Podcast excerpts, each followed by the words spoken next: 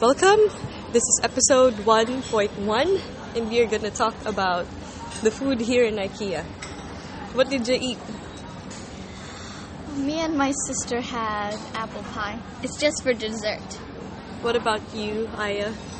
Let me think. What did they have? Cocoa Oh, yeah, Crunch. Coke Crunch. It's it's cheap, right?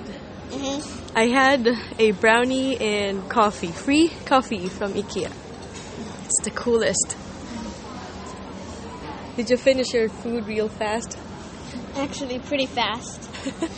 they have hot dogs, French fries, Fried there- chicken.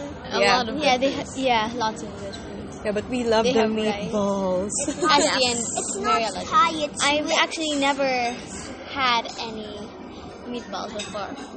But do you want? Do you plan to, to have some?